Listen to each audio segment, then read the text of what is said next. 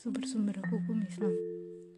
Sumber hukum Islam adalah segala sesuatu yang melahirkan aturan dan mempunyai kekuatan yang bersifat mengikat, lalu dijadikan dasar pedoman acuan syariat dalam hukum Islam itu sendiri.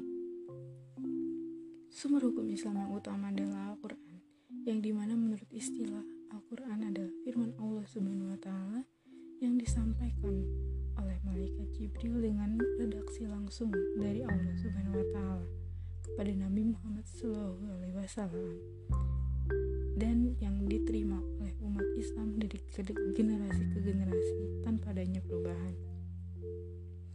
Selain itu pula ada as-sunnah yang menurut istilah ulama usul fikih ialah segala sesuatu yang bersumber dari Nabi selain dari Al-Quran baik itu perbuatan, menjadi dalil bagi hukum yang syar'i. Selain Al-Quran dan As-Sunnah yang menjadi sumber utama hukum Islam, ada pula ijtihad. Ijtihad ini dilakukan jika suatu permasalahan sudah dicari dalam Al-Quran maupun hadis tetapi tidak ditemukan hukumnya. Dan orang yang melakukan ijtihad ini disebut mujtahid. Namun walaupun begitu, hasil ijtihad tetap tidak boleh bertentangan dengan Al-Quran maupun hadis.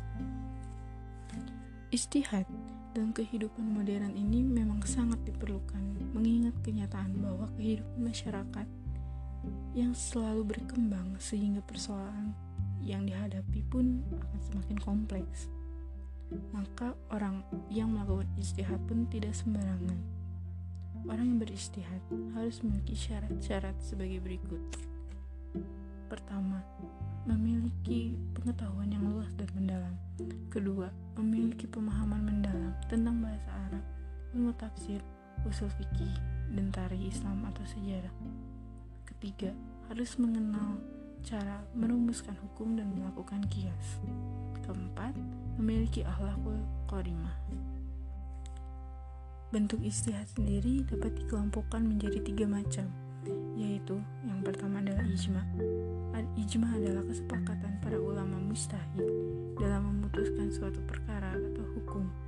Ijma dilakukan untuk memutuskan suatu hukum yang tidak disebutkan secara khusus dalam kitab Al-Quran dan As-Sunnah. Yang kedua adalah kias.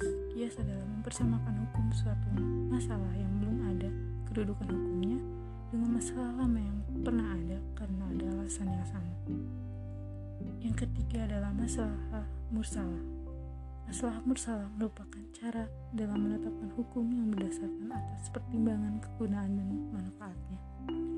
Dilihat dari prosesnya, ijtihad dapat dibagi menjadi dua. Pertama, ijtihad insya'i yang dilakukan oleh seseorang untuk menyimpulkan hukum mengenai peristiwa baru yang belum pernah diselesaikan oleh mujtahid sebelumnya.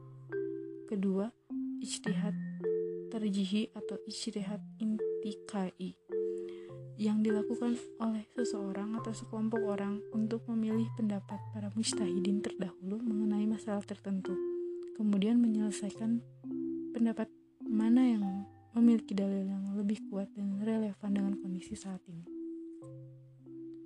Sekian yang dapat saya paparkan. Assalamualaikum warahmatullahi wabarakatuh.